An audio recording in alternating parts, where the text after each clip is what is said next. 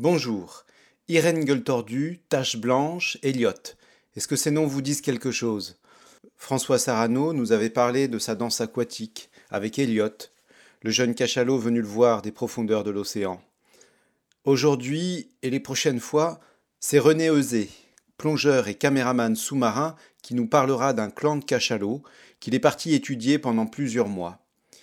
Alors grâce à la radio de bord, nous allons le retrouver en pleine mer où il va nous conter l'histoire formidable de ce clan de cachalots.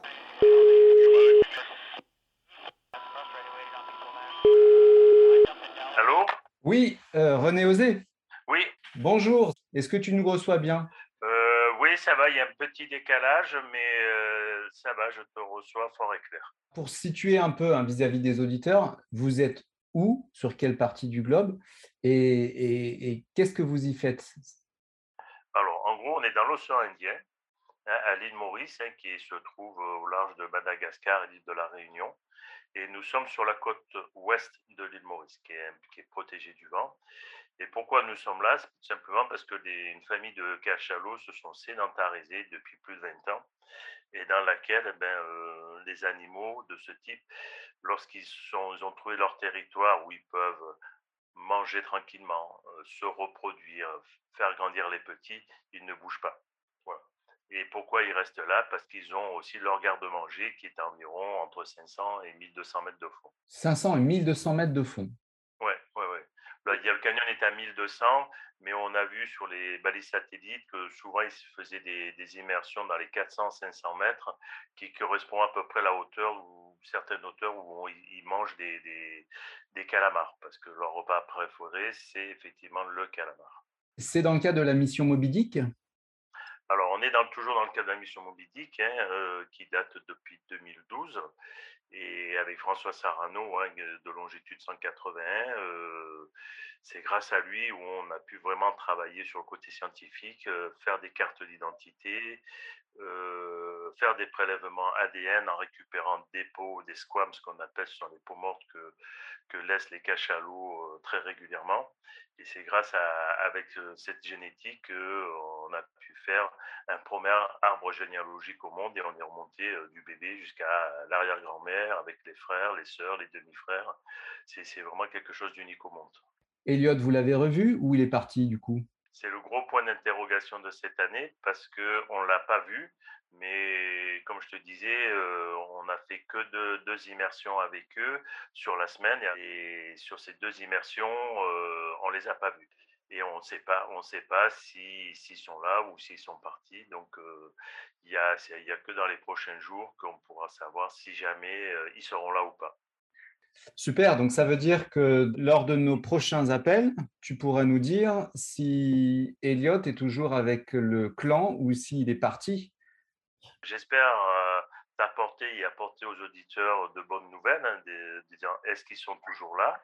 Alors, s'ils ne sont pas là, ça ne veut pas dire que c'est mauvaise nouvelle, ça voudrait dire qu'ils seraient partis, parce que tu sais, les demi-frères avec tache blanche, et ils sont toujours ensemble depuis tout petit.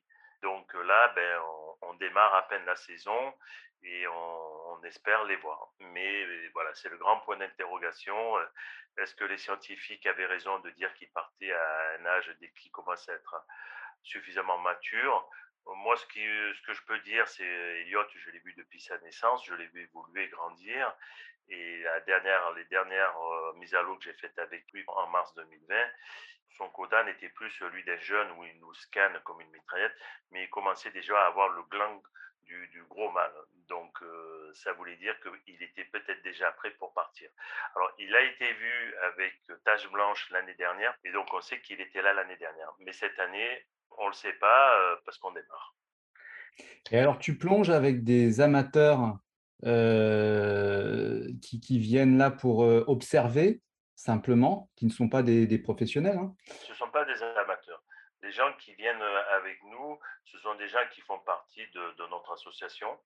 Donc, on, on les, ils font- on les fait participer à notre programme. Ils nous aident, ils nous aident financièrement à, à tout- à financer nos films et à louer le bateau qui coûte très cher parce que tout ça coûte très cher. Nous demandons aucune subvention, aucun financement au gouvernement mauricien et, nous vivons qu'avec ses propres fonds et quelques mécènes.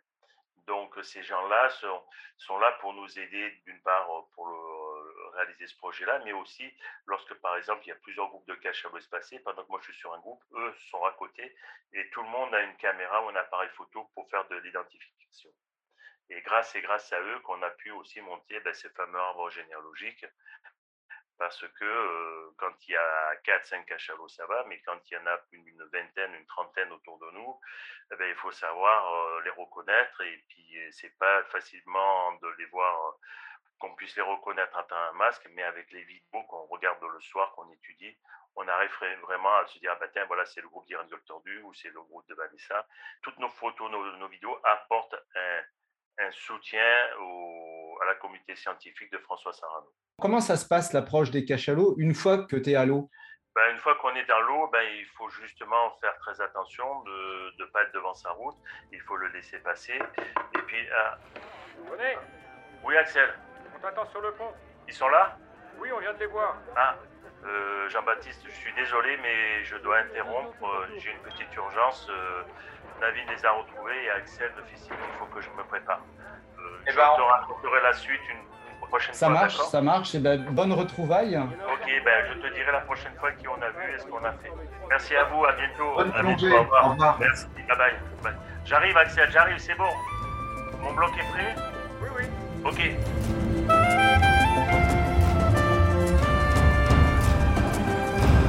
Les plongées émerveillées un podcast réalisé par Jean-Baptiste Fourré.